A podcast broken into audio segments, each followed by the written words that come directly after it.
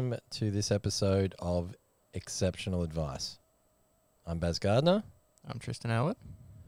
So, what are we talking about today, Tristin? We're talking a little bit about video today. Okay, so we video is a big topic. I mean, this is uh, a tool that I've been using personally in in a, my advice firms for a very very long period of time, and I've been nagging thousands of advisors, probably tens of thousands of advisors, to be using it more in their businesses. So I'm kind of we we divided up the all of the different things we wanted to talk about for different episodes. And today we want to really get into the psychology of video. So I think it's the biggest factor. Why are firms not using it? Why are they? I mean, it's just such a powerful tool. Why is it not so mainstream? I mean, look, it's definitely far more common than when I started using it, you know, 15 plus years ago. Uh, so in my financial services firm, I had a full time videographer more than 15 years ago before people were thinking about this at all. I've used beta and VHS cassette tapes to send to clients as part of my client engagement process. So it's a medium that I've been using for a long time. And certainly lots of our clients have used. And for that matter, lots of people who aren't our clients are now using it it's just such a powerful vehicle. But why is not everyone doing it? Now, there's also a lot of different uses of video. We'll talk a little bit about some of those today. But rather than getting into the, hey guys, this is how you should be using it, here's the mechanisms, we're not going to get deep on that. We're going to talk about the psychology. So I know normally you're going to be asking me questions on this stuff. Yep. So I'm going to start out asking you a question. Sure. What do you reckon is the number one reason why more people are not using video? Um, I don't know how specific you want me to answer. The first thing that comes to mind is is you know fear. Everyone's a little scared of being on camera, looking looking not so good, or messing up their words, or whatever it happens to be. Okay, so I think the key to advice is understanding you're always there to help your clients. If you, I mean, this this show is all about exceptional advice and how to build advice firms and how to be a better advisor so that you can be giving exceptional advice to clients. And to me, exceptional advice is really about going deeper, having more life impact, having more change, creating more value that's more connected, more meaningful for your clients, helping them live and experience the best version of their lives. That's that's to me my summary. Now, that doesn't have to be your definition of exceptional advice. Um, and we'll be interviewing lots of guests over the coming episodes to see what they see. This is really about the topic, the conversation. How do we make it better? How do we go beyond just good or even great? So today we're talking about a tip, a, a, a, a practical application, right? One piece of the puzzle. So I'm gonna I'm gonna wrap all of this together. Don't worry, I'm taking you on a journey. So to create the version of exceptional advice under my definition, it's really about helping your clients, and for that matter yourself, but your clients understand what they really want, what really will create a life benefit to them, rather than the stuff they've been, you know, programmed, rather than the false expectations of others, rather than living other people's lives. What do they really want? What's really going to fulfill them? What's really meaningful to them? how to define it, and then how to overcome their fear, which is in the pathway of getting to where they want to be. So, the reason we're talking about video today is because my job's to do that, or our job is to do that for other advisors. So, what they do for their clients, whether they're accountants or financial advisors or lawyers or coaches or consultants or you know, whatever your denomination, to help them do those things, our job is to to do that for other advisors. And whenever I sit down and I've had this conversation, and you've sat in on hundreds of these conversations, whenever I sit down with people, I'm always trying to get, well, where are you now? Where do you really want to be? Like, I mean, really. And then what steps are you going to take to get there? Now, if we're narrowing that down to the element that's about an advisor growing their business, developing their career, having more impact for clients. You know, all of the stuff that there's a commonality between when we sit down with other advisors. Almost universally, one of my answers would be if you were using video more effectively, you'd have more of what you want. You'd reach more people, you'd get your message across more, you'd have more referrals, you would have less less time talking about the same things with clients because video isn't just about social media and you know messaging or marketing. It's about communicating at scale. You would be more in contact with your clients. They would feel like they knew you more. They'd be closer to you. You'd have less client attrition less fee sensitivity you know stronger relationships all of the things that are at the core of running a great advice firm so then why is it that advisors are not using video appropriately? Well, that's why I asked you the question because it always comes down to fear, right? Where you are and where you want to be, you, the things that are determining what's in your way is always your fear. So let's dig into a little bit more.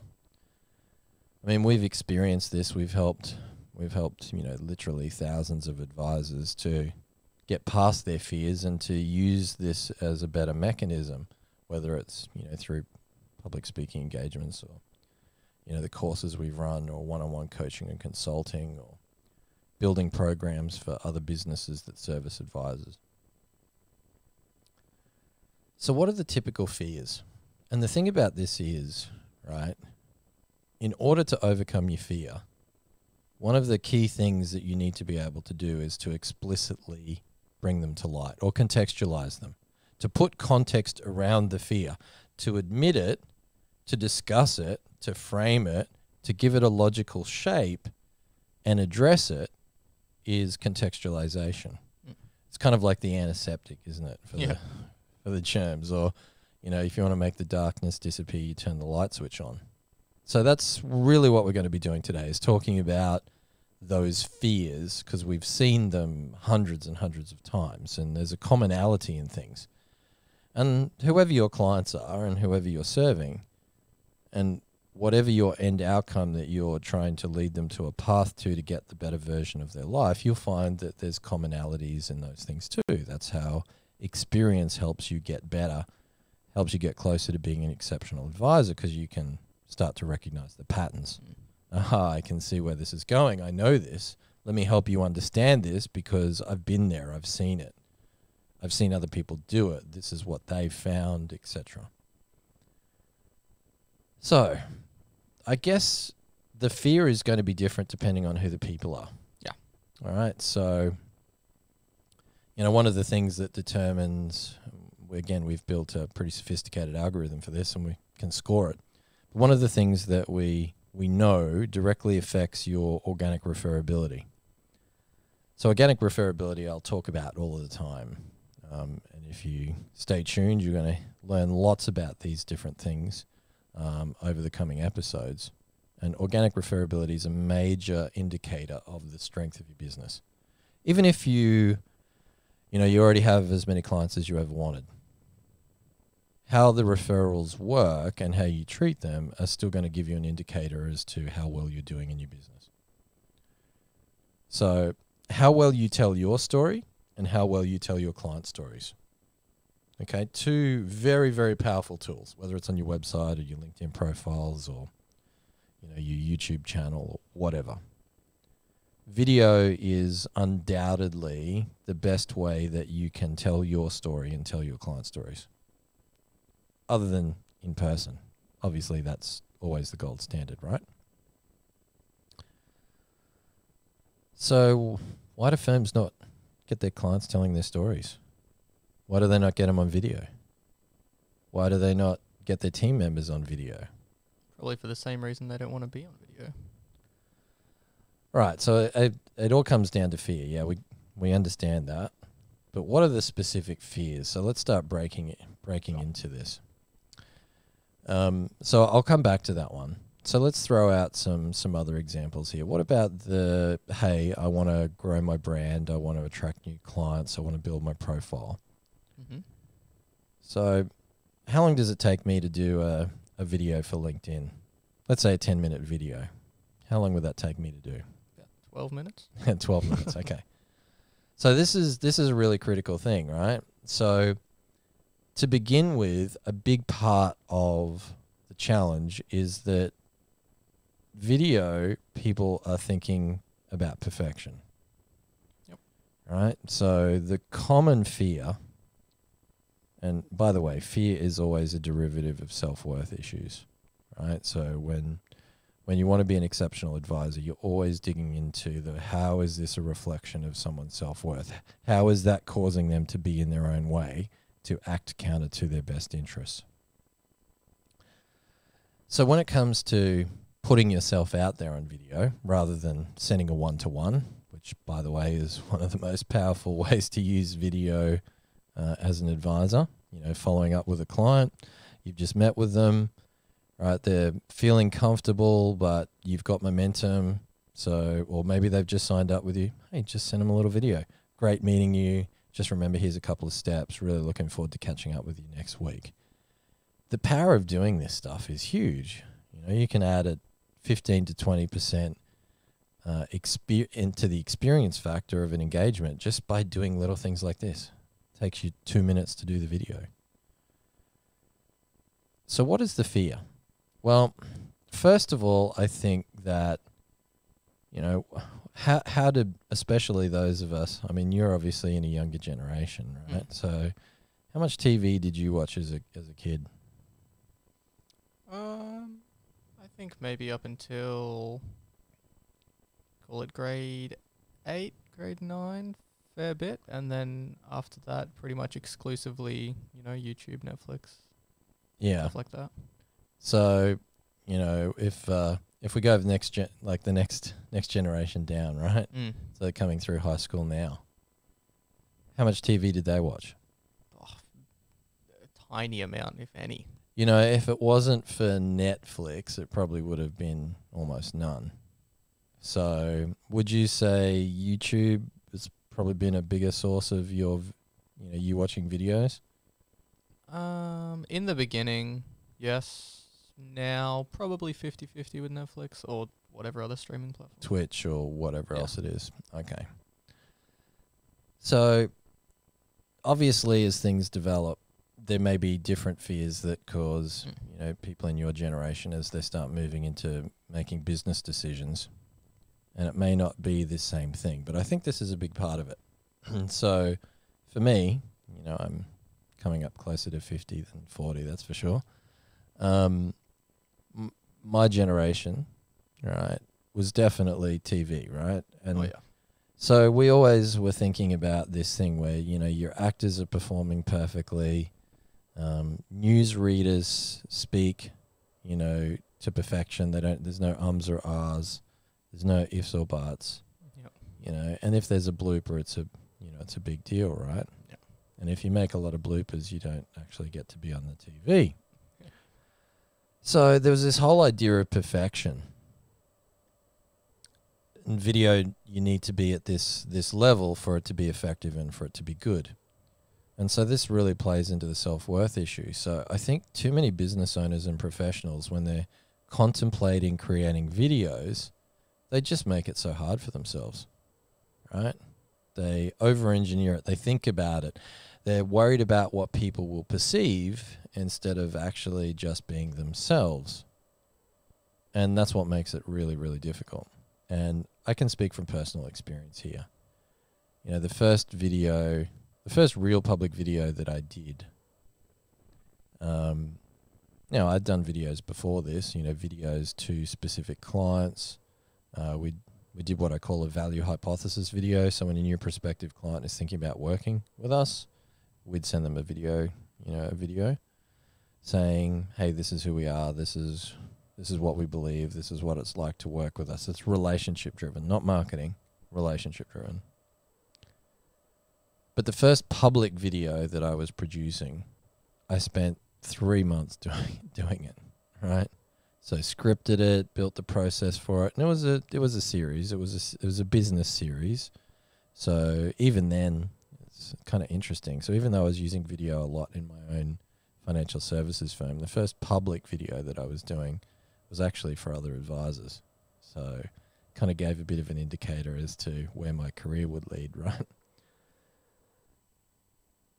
So I'm I took I don't know how many takes we did, right? So standing there, we, you know, we had some animations with it. I'm doing the the perfect, you know, hand signals, right? You know, the body, all the body language, you know, because yes, I studied body language and speaking and eye contact and pauses in between and you know, making sure all my words are articulated perfectly. And have you seen that video, by the way? Have I haven't actually seen the video. I've just heard the story. Okay, so let's uh let's pull that one out again because seems to be every five years. So I'll try and find it. it's probably 17, uh, 18, 18 years old. So you know, first public video eighteen years ago. Uh, YouTube wasn't wasn't even a thing. I think it was like 2006 where YouTube really became Yeah, somewhere around there. like a truly functional platform. Even even then, it was pretty clunky. Yeah. So anyway, um, took me all this time to prepare it, and uh, yeah, we'll have to pull it out because you'll get a laugh because it is hilarious.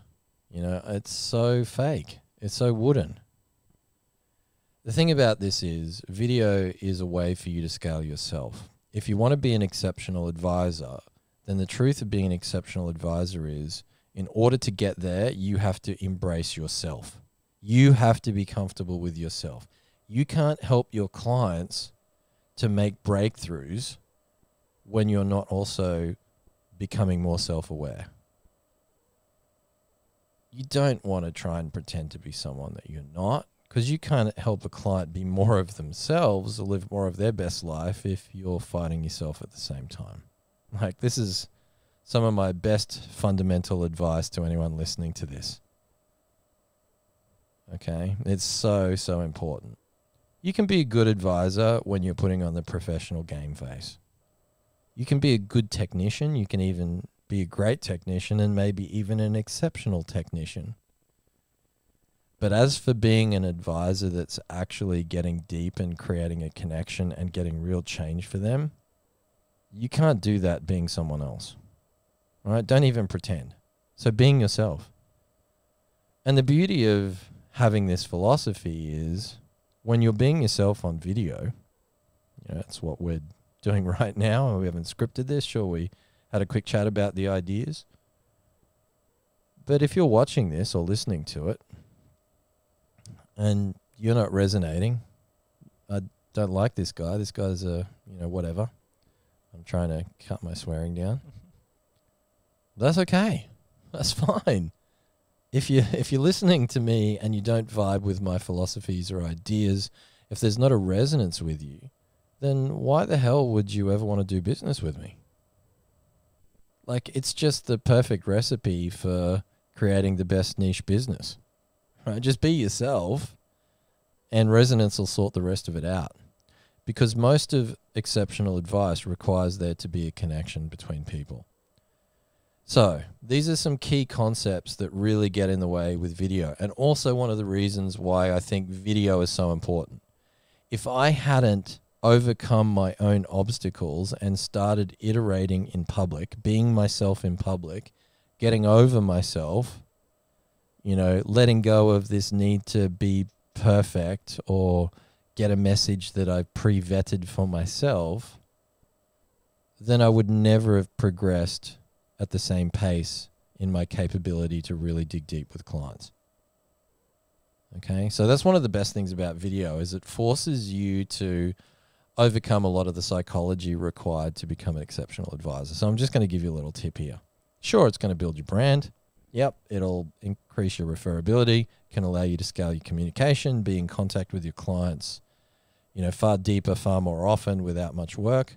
It uh, it's almost free to do. In fact, it is free to do because of these magic devices, right? I mean, how good's a video and even the audio? How good is it that you can get just from your phone? Like it's a, it's astounding. When I So when I first, I had a part-time videographer, but when uh, when he came on board and went full time all those years ago, um, one of the things we did was to you know buy buy a professional video camera, and it was something like twelve thousand dollars, right? And that was the cheapest we could spend to get something that was not exceptional but semi decent. And uh, I can tell you now, this shoots video at I don't know how many more megapixels and um, what aspect ratio difference and all the rest. But it's phenomenal. It's so much, so much better. I was gonna say, how much smaller is that than what you would have bought? Uh, It was, it was you know, it was one of these ones. I mean, even what we're filming on here, the DSLR cameras, which is what we do all the professional grade video on these days. You know, even those they're tiny and cost just a fraction, but do like an exponentially better job. But now you can have it all in here, right? So it's free. How much does it cost to host video? Nothing. Okay, so maybe if you wanted to, oops, I didn't mean to hit the microphone there. Maybe if you wanted to actually, you know, get some privacy stuff on this, so maybe it's got some sensitive client data, you can get a Vimeo account and password protect it, as example. They've got some pretty good security protocols. And if you do that, then okay, you got to pay for an account. Um, but is that super expensive? No. But on a basic version, if you're just doing relational, you know, relationship-based videos, oh, you can just use YouTube. Um, make an unlisted video. Send it to someone. I mean, how much easier is that than sending someone a video cassette in the post? right. So I know it's funny, but the technology's been here for a long time now, right? So the last Yeah. 10 years, okay, 10 years ago, the video cameras on smartphones weren't that good, but they're brilliant now. Like, phenomenal. I mean, even just the slow mo stuff you can do on that iPhone of yours is pretty crazy, right? That's pretty cool. So there's no technical obstacle. It's super easy. It's fast because how long does it take to do a video? Well, just turning it on. I mean, you can record straight into YouTube if you want to. Um, for the stuff on the computer, I use a little program called Loom. Uh, I think they've just introduced a, a small fee to use it because it's been free for years. And it's only if your video is more than five minutes. So you can record your screen or you can record a webcam or both you click it, record it. By the time you finished, it's uh, uploaded. You've got a link. You can put it in your email, text message to someone, whatever. So there are no actual obstacles apart from artificial ones. So overthinking things and the need for perfection is a big one, right? So what happens when you're thinking about doing a video? Like, I mean, you may not experience this personally, but what have you seen? Because you've been around plenty of, you know, plenty of uh, workshops and client consulting meetings and stuff like that. What what goes through people's head when you start talking to them about creating a video that they're going to share in public, even if it's just across their client base? Everything, but like to an unreasonable extent. It's like they they'll sit down and do it, and they'll be adjusting everything, and you know, making sure they look good, even though they were perfectly fine sitting in a room with you know however many other people talking to them about whatever five minutes ago, and then they'll start talking and get you know three or four words in and say something you know not exactly to the script they had in their head, and then they'll kind of jump back and be like, oh, I got to do it again, and yeah, I know it's it's quite amusing having seen this happen many times, but by the same token, I'm I'm going to be honest with you. I went through this stuff. I just did it way earlier than everyone else. So if I could go back in time, right, and have a little conversation with myself of you know, 18 years ago or whenever, what are the things that I would say to them? Well, to me, all right. So if I could go back, what would I say to myself? It'd be pretty simply this. Hey Baz. Video is super powerful, right? And if you just listen to me, you're going to do so much more of it than you will actually have done, right? So just trust me on this. Don't worry about what other people are going to think. You're not doing it for that reason. You're doing it because you've got something to say and because you can be yourself. And just the act of expressing yourself is going to be of value to the right people. And trust that. Don't don't think about it. Don't let your ego ponder it. Trust it. Don't be afraid of new platforms because otherwise you'll come there late. You know, even us doing this show now, I should have done the show 10 years ago. And why didn't I? Because I didn't listen to this same advice. And so I'm trying to give it to you. Don't overthink it. Just be yourself. And whenever you come up with something that you feel strongly about or you have strong questions about or an experience that you learned from, then write it down. And write it down because you're going to use that as your source material for actually making videos. And when you make the videos, you're not going to script them you're not going to try to get a message across. You're not going to think about how you can use it to convince someone that you're good at what you do. You're not going to use it to sell something. You're just going to tell them something. And you're not going to do multiple takes, right? The only time you'll do multiple takes is your first your first video, right? So just just to give you guys an idea, I mean, obviously, I do a lot of little piece to camera videos, and if you check out the YouTube channel, and please do, please make sure you've subscribed because that obviously helps it make it worthwhile for us doing this. Then I've got stacks of you know ten minute or thereabouts videos talking about different concepts. So how I do these is usually somewhere between three to twenty at a time. So the reason I do it is because the first video I'll probably have to do a couple of takes, and you've obviously sat in on a bunch of me doing this. So what usually happens for the first twenty minutes or so? Oh, 20 minutes, you know, we'll get in there, set up the cameras, you know, what whatever needs to happen to make it look good and then we'll probably chat about topics or whatever for maybe 5 minutes while we're doing that. Um and then, you know, you'll have a couple goes, but you know, you'll mess up a word or you'll get to be like, oh, probably should mention this. It'll make a bit more sense. Okay. And then after a couple takes, we just go. So you you were uh, you forgot to mention the smack talking because that's oh, usually, of course. That's usually what makes up the first twenty minutes, right? Is us messing around and having some fun in the process, like we did just just before we hit record today. Uh, and Jeremy's just sitting over there as the as our producer today, shaking his head because he gets to sit on, on on us doing this all the time. My point out of this is we don't do takes, right? And I've seen people do this a million times. You do it once, then you try and remember what it is you're saying, you think about how you could make it better, and you try, and then it gets more and more wooden. That's not how to do video. So usually it just takes me and I won't do a whole video. Um, I'll usually just do two or three minutes, and then I'll be stumbling around a little bit, and it just takes me a second to get in the vibe.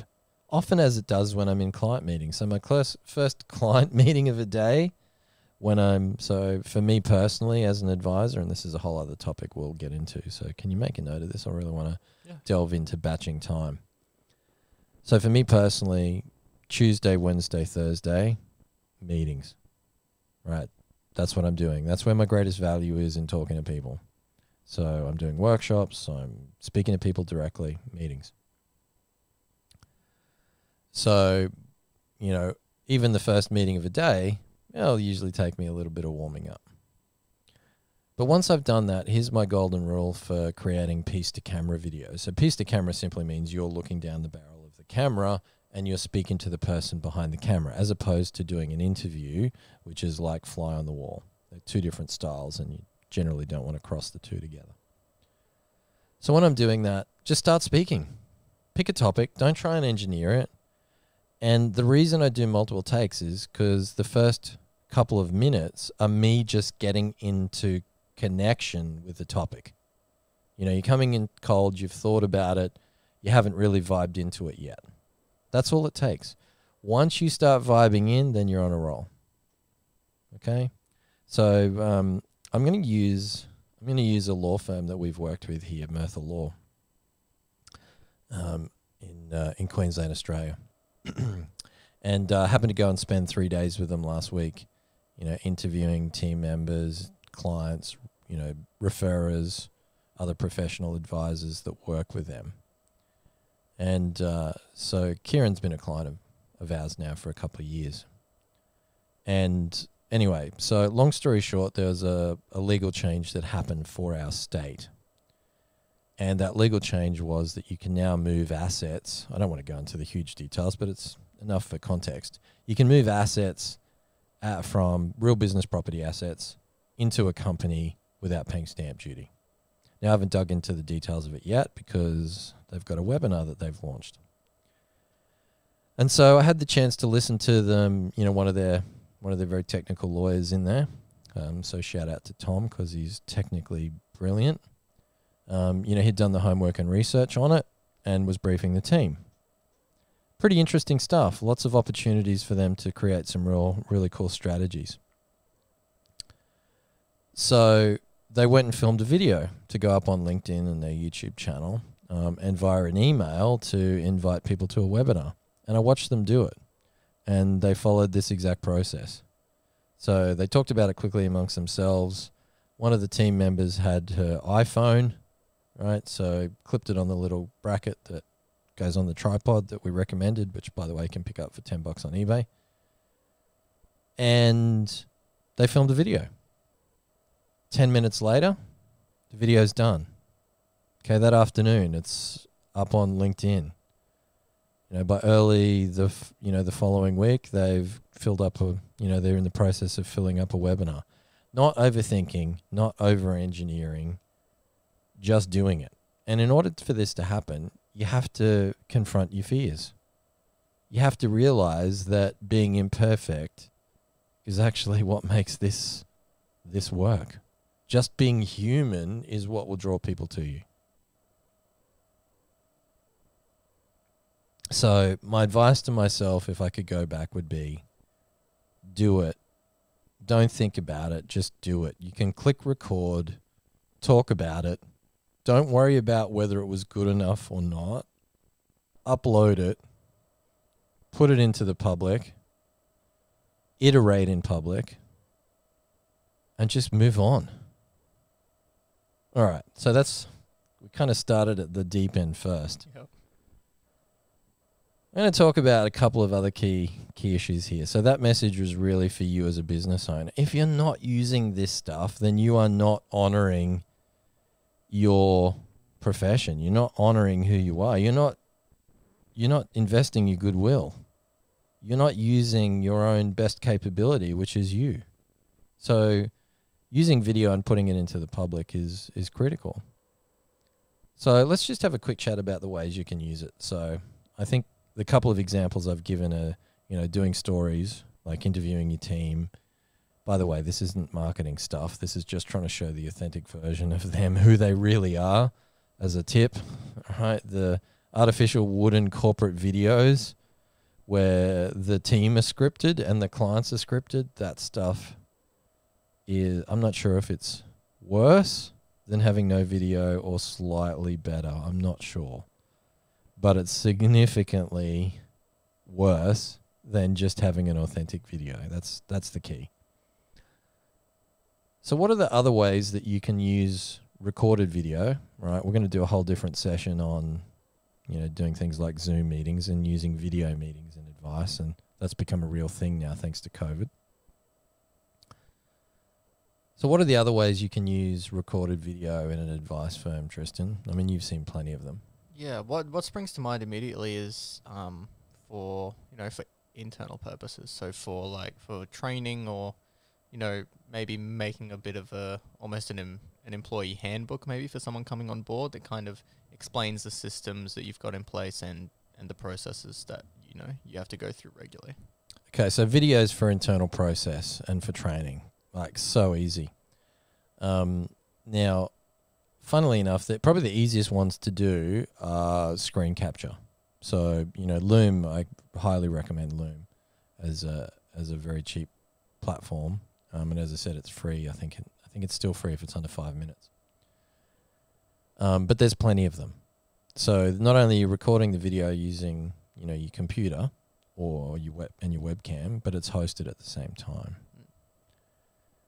And so screen capture video, right? We're not going to get into the you know the details. We've got you know modules and courses and programs on exactly what kind of videos and how to sequence and build systems and you know how to how to upload it to the webs and all of that kind of stuff.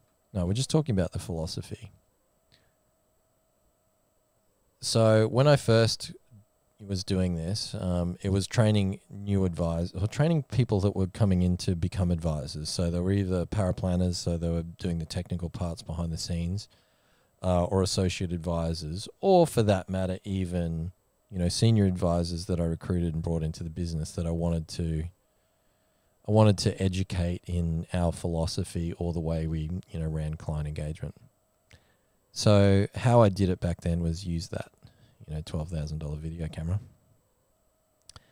and I'd run training sessions. So I think it was every Thursday afternoon. I'd have a training session on how to explain this or how to think through this issue, and I just record it. And then we built a training library. So, you know, as other advisors came on board, I didn't have to repeat all the things again. We started building out a library. That's okay if you're willing to jump up in front of a camera. But the thing about building systems and procedures and really making this stuff stick is it's probably going to be your non client facing professionals that are best positioned to build this, right? So, another example of a firm we've been working with is um, Associate Advisor. So, uh, young Zach, really, really talented guy. Um, think he's going to make an exceptional advisor. And so he's worked his way through, you know, being a back end paraplanner, doing things behind the scenes, to being an associate advisor, sitting in with a, you know, the principal advisor, doing client follow up. He's now moving into starting to, you know, present to clients and do some advisory work. And as one of the projects that that we gave him, it's like, well, you can move up, but you can only move up once you've actually built a system to explain and train someone else in all of the things that you do. Okay. So he went and created Loom videos. So the reason that this is important is because most of this is screen capture. So for those of you who don't understand, screen capture means that you're recording what's on your computer screen or your phone screen for that matter, but for this stuff it's easier using a, you know, computer. So if you're explaining, you know, how to enter details in your CRM or how to use your analytical software or how to use a particular spreadsheet or you know, how to ma- how to merge different components, whatever it might be, then for most of your policies and procedures, you can do it with screen capture. And the reason this is important is because if you think it's challenging to get you as a, a client facing professional to overcome your own BS to get on video, like with the camera pointed at you, like the camera's looking at me right now. See, it's even freaky for me when I think about that. Um, then it's so much harder to get your, you know, your admin team, your client, fa- your non-client facing team to jump on video. But it's much easier to get them to do it when they're not actually going to be seen. It's just the psychology of it. So, building systems and procedures. And if you want to scale, you know, if you want to scale a business, by the way, have you read the E Myth? I think so. Okay, so I'm going to recommend you pick up that book. Okay. Um, I'm sure a lot of a lot of our listeners and viewers will have read the E Myth, Michael Gerber. So it's just about building systems to enable you to scale and your policies and procedures. It's such a basic one, but honestly, it's so easy to do this. Your team member can just sit there and explain it like, you know, as if they had someone right next to them that they were showing how to do it. It doesn't have to be perfect. They don't need to script it. They don't need to engineer it because it's an internal training video. Click record, done. It's uploaded. It's now in your systems and procedures. If one person leaves, you can bring someone on and you've got them up to speed a lot quicker. but it's not always easy getting people to be willing to do this stuff either. So, you know, we won't delve into all of the mechanics of accountability and these kind of things. We're just primarily talking about the fears that you will encounter. And funnily enough, a lot of your team will be very reluctant to be on video. So, you know, quite often I'll go into an accounting firm, you know, maybe we're helping them get set up to, you know, really, really take their their referability and their digital profile to a new level. So, you know, we're interviewing their team and clients and etc. to be on video. But it's quite funny when you've got, you know, the videographer going around the office getting B-roll, which is just background footage. And the idea of B-roll is it's just background clips, right? So you've got the key footage and then in between someone speaking, you have B roll in the background, you know, illustrating the topic. Yeah, we're a really friendly office. Um, I love coming to work and, you know, the fact that everyone can have a laugh. And then in the background is a video clip of people having a laugh in the office. Anyway, I just wanted to take the chance to explain B roll. So B roll is one or two seconds. It's not, there's no vocals on it. And uh, so you can brief the team, but it's quite funny in a lot of offices and videographer be moving the camera around, and it's almost like people diving out of the way because they don't want to be on camera. It's it's always amusing to see how people react when there's a camera in front of them. Is that you? And that's a question for you. Because it's pretty easy for you to sit back and go, well, I don't want to do video but I want to have a better firm. I want to have more connection with clients. I want to grow. Well, you know, why not do the thing that's so super simple? It's almost free. It's piece of cake and it just leverages everything. So, what else can you use video for in an advisory business? Um, so we talked a little about the internal stuff. You can also go and use it for um, like maybe not so serious client communications. So maybe just you know catching up after after a meeting. Okay, so yeah, checking in with you. So this is the this is the one to one video, mm, right? Yeah. So super powerful.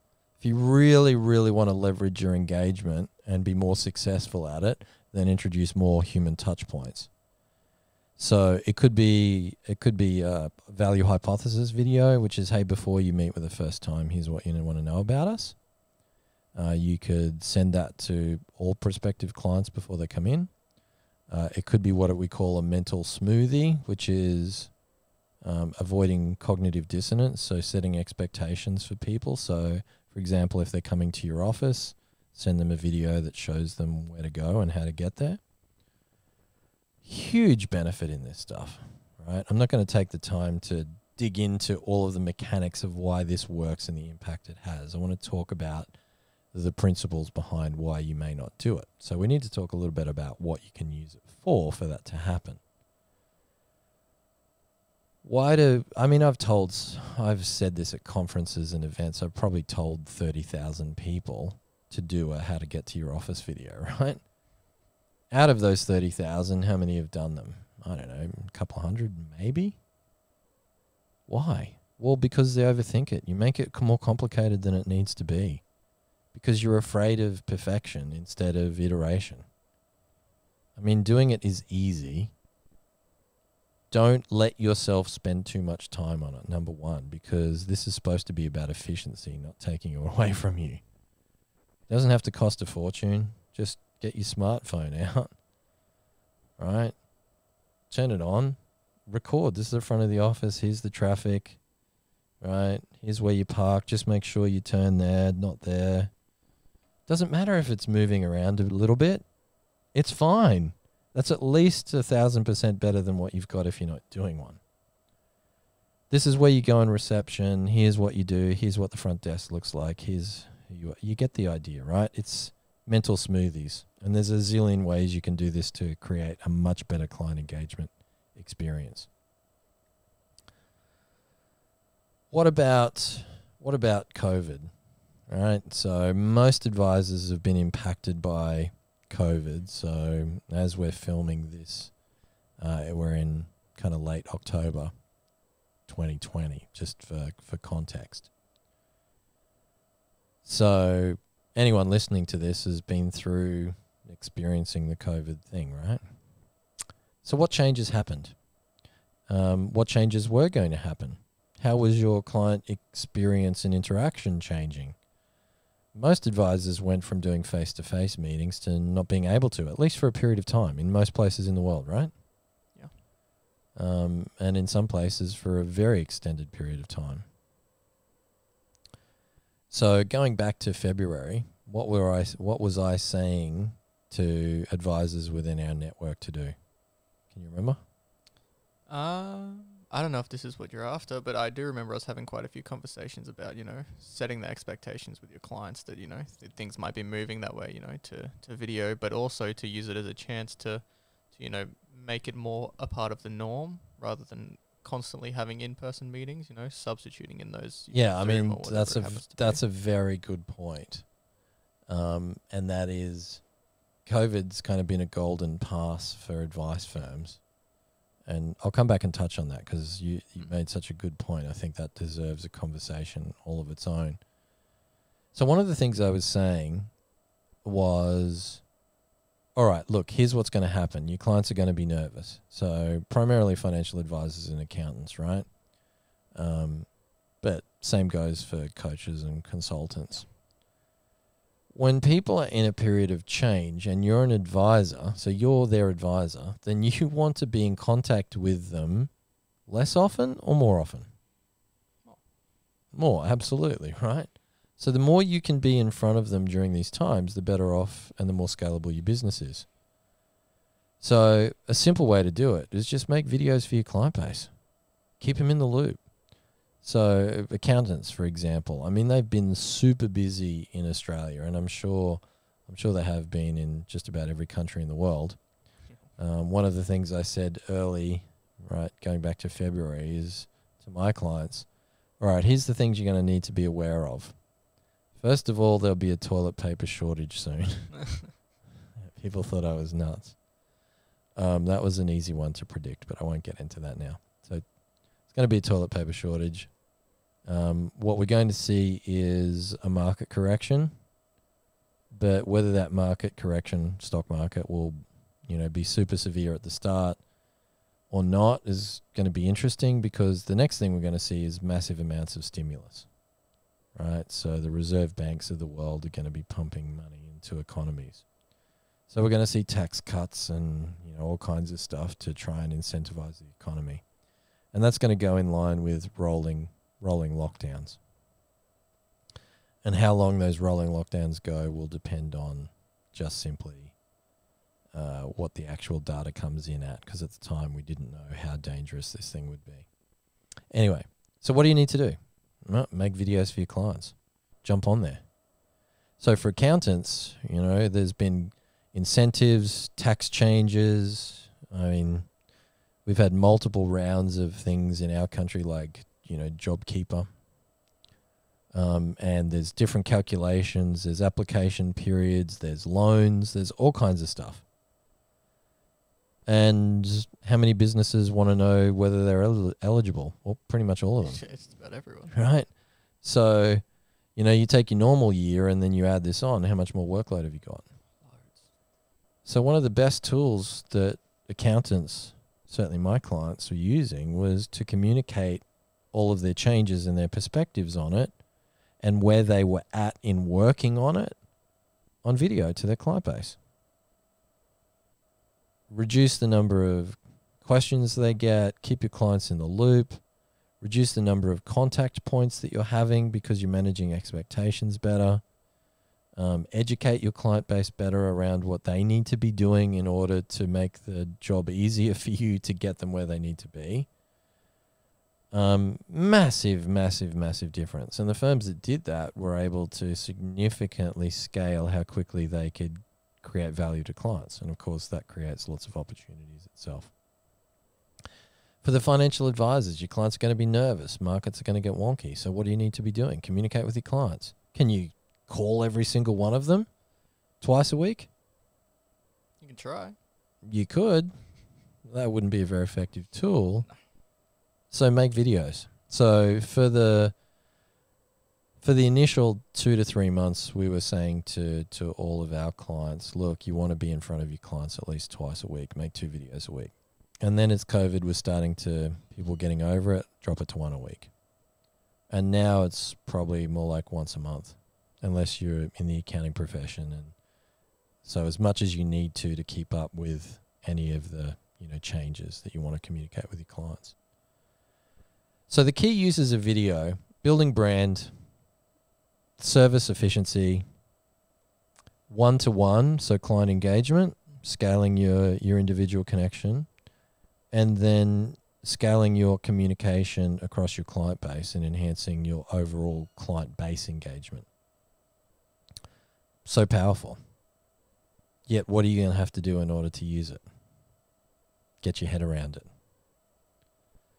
So the thing about this is, is also, let's say you, I'm sure many of you are uh, in multi-advisor firms, right? So maybe there's multiple employed advisors, maybe there's multiple partners, directors, senior advisors, whatever partners, whatever your, whatever your business structure is. So a question I get a lot is, well, I'm only one partner, so how do I do this? Well, just start doing it individually with your clients. Right? You need to create change through actually creating change. And sometimes the best way to do that is with yourself first. And I would say someone needs to be the the leader of change. So if you haven't made video stick within your business, then if you're the one listening to this, guess whose job it is? it's yours. So start with yourself if you're in a restrictive environment where you you know maybe it's a stepping stone on your career then make video that's got nothing to do with you know with that job. Make video to put on your social media profiles so you practice being yourself at scale. Okay? So what do you reckon? Have we kind of covered the main the main issues? I think there's a bunch more that we could potentially dig into. So first of all, the the need to be perfect. Yeah, that's a big one. What's the other thing if we're talking about you know creating video for social media? Like generally, most weeks I'll upload at least one, maybe Mm. two videos to LinkedIn. Um, obviously, as we produce this show, we'll be having you know the goal is to have videos daily on all days. But at the you know across years, I've done generally speaking at least one. So what is it when, that people ask the most when we're talking about them creating video to go out? What do they Oh. want to know? A lot of people ask just what they even talk about. Yeah, How do you, how do you think of something to talk about for that long, or what if I start talking about something and look like an idiot doing it, or just topics in general? yeah. So what do I talk about? And then if we lead on from that, well, Mm. why would people even be interested in what I have to say? Yeah. I mean, I've heard this. It's, I don't even know how many times. too many. this comes back to the key point. And you know, I was once I was once asked, and I'm sure I'll tell this story a thousand times across all the different episodes because it's kind of at the the heart of my view of being an exceptional advisor. So I was at a, a public speaking event that I was doing, and before I was getting up in front of, I don't know, there was maybe wasn't a massive one, maybe five or six hundred people. and someone said to me, "Hey Baz, so I can tweet it. What's what's your one-liner for the secret for your success?"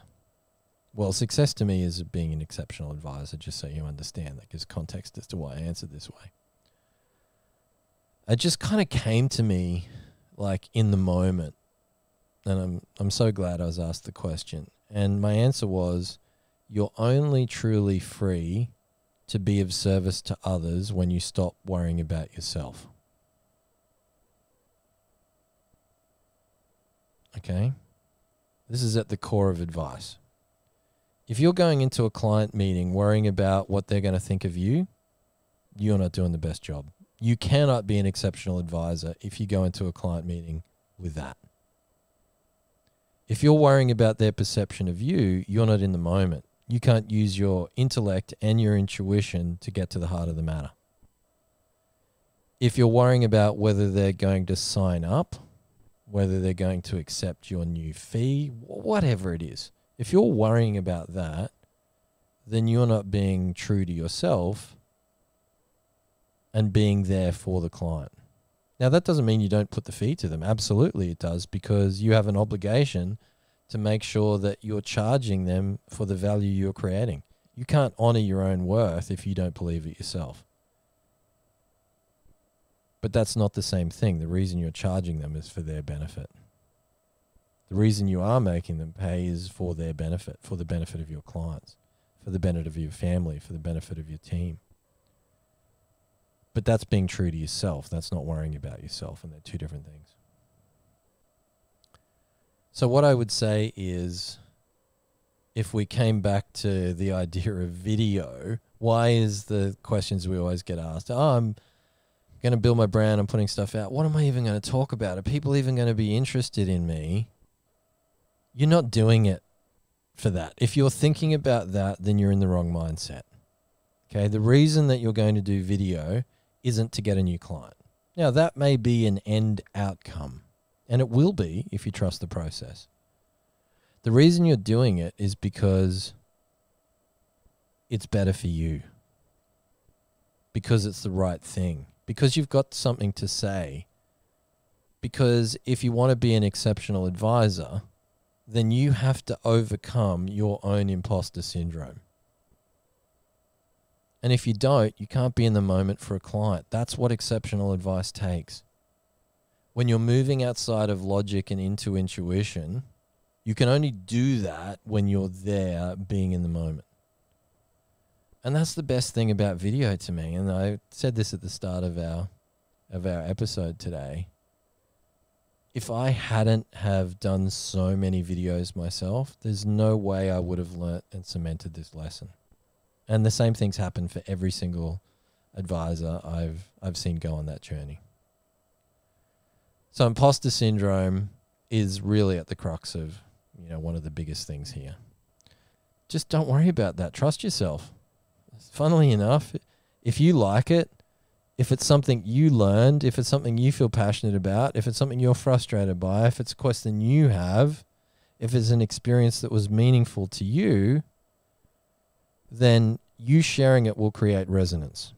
First of all, it will create resonance internally. And that's what I was talking about before bringing you into alignment with yourself, being comfortable with yourself. Secondly, other people are going to resonate with that. Okay, so part of how I'm suggesting that you change this around so you make it stick for you is stop doing it for the wrong reason. Stop worrying about yourself. Do it because it's the right thing to do. Do it because you're being courageous. Do it because putting yourself out there is good leadership. Not because you're trying to be perfect, not because you're trying to convince people of how good you are, how knowledgeable, how much of an expert you are. That's the stuff you start out with when you're doing video. And if you stick to that, expect to get conflicted clients, clients that are pains in the bum. Right? The lesson that I learned is the opposite. So start start being scripted, trying to have everything for yourself, worrying about the outcomes. Let go of all of that because it's freaking hard. It takes a lot of time and a lot of effort. But just talking about stuff and being yourself, like we're doing now, like it's just a conversation. Mm. Have I messed up some of my concepts today? Hell yeah. Am I being perfect? No. And like I said before, if you don't like it, why the hell are you still listening? So how do you come up with concepts to do video then? Right? So if we've addressed the fear issue, it I mean, definitely when we sit down, oh no, we've run out of video. Hey Jeremy, we've got to record some video, which by the way, we are going to do some piece to cameras straight after this. I what are we going to talk about? So what's the mechanism that we've used over time in order to to have things and ideas to at least spark us off? Oh, for the most part, we'll just, you know, similar to what we did just before, we'll take a note down whenever we cover something in a meeting or, you know, you'll think of something throughout the day and be like, oh, can you throw that on a list? I wouldn't mind making a video about that. Just whenever it happens to come up. You know, it's funny because uh, you're saying it, but I'm actually looking at a spreadsheet over here on the screen over here, and it's just got a whole list of different points. So yeah, every time we come up with with an idea, like I said before, you have to get into the mindset of, oh, hang on a second, I'm thinking about that. Just because I'm thinking about it means, guess what? It's probably a good idea to talk about it. You're not doing it to promote things though. Don't that makes it difficult. You're doing it because you've got something to say, because it's something of interest to you. Run with that. And if you do that and you're authentically yourself, you'll become a better advisor and you'll also build a brand at the same time. And when it comes to communicating one to one with a client, that's even more basic. Because if it's too polished, you're not being personal. If it's not relaxed, then you're going to put your clients off you wouldn't act that way when you're in a meeting with them. That wouldn't work out. So why would you do it with a quick follow up video? Make it imperfect. It's fine if you're doing it on your phone and you know you're moving around. Sorry, I'm just getting home while I'm sending this to you. Oh yeah, by the way, this is this is my dog. Sorry about that. Anyway, looking forward to catching up with you. Why wouldn't you do that? I can tell you now that's going to be far more engaging for the clients you'll actually want to work with than you know the the wooden structured video where I had my you know tie my Windsor knot and my suit my lapel. What do you call the thing? Handkerchief.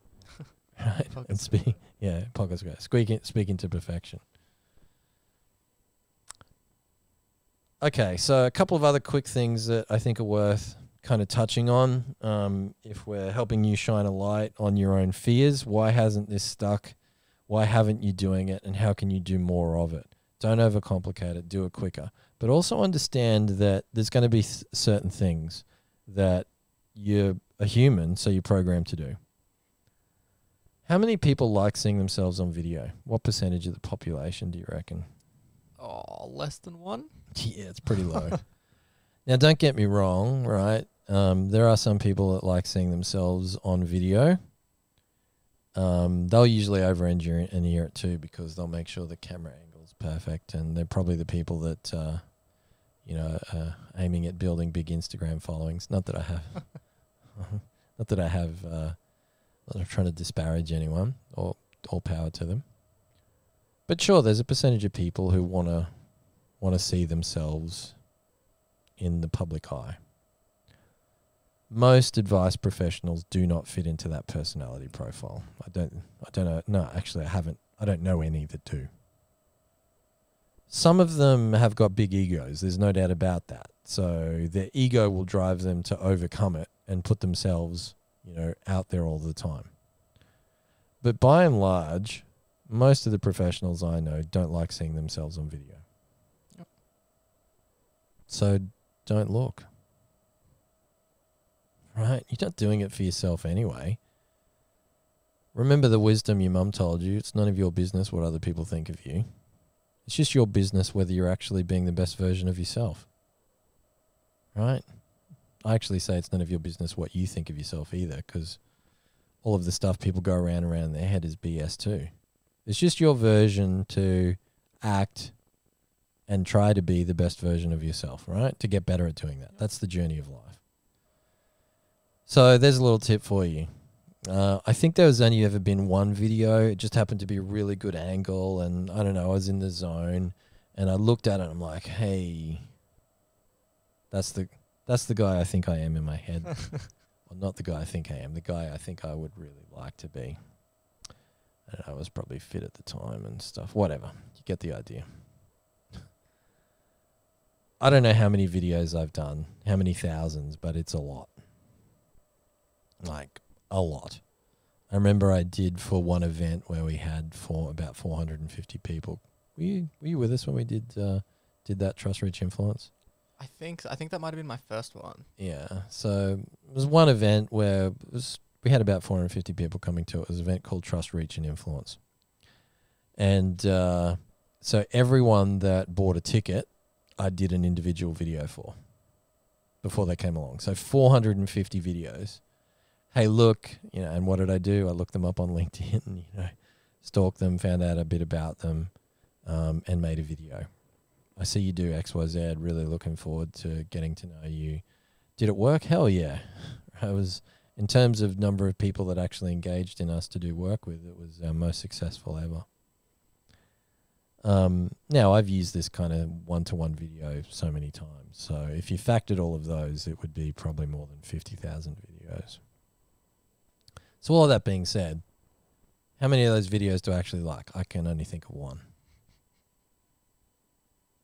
So, if you're using that as the bar and the line in the sand, then you're letting your psychology get in the way of actually being the best version of yourself. Are you an advisor that cares about making a difference for others? Do you believe in being authentic? Do you want to be a better version of yourself? Well, do it for those reasons, not because you're happy with how you look on video.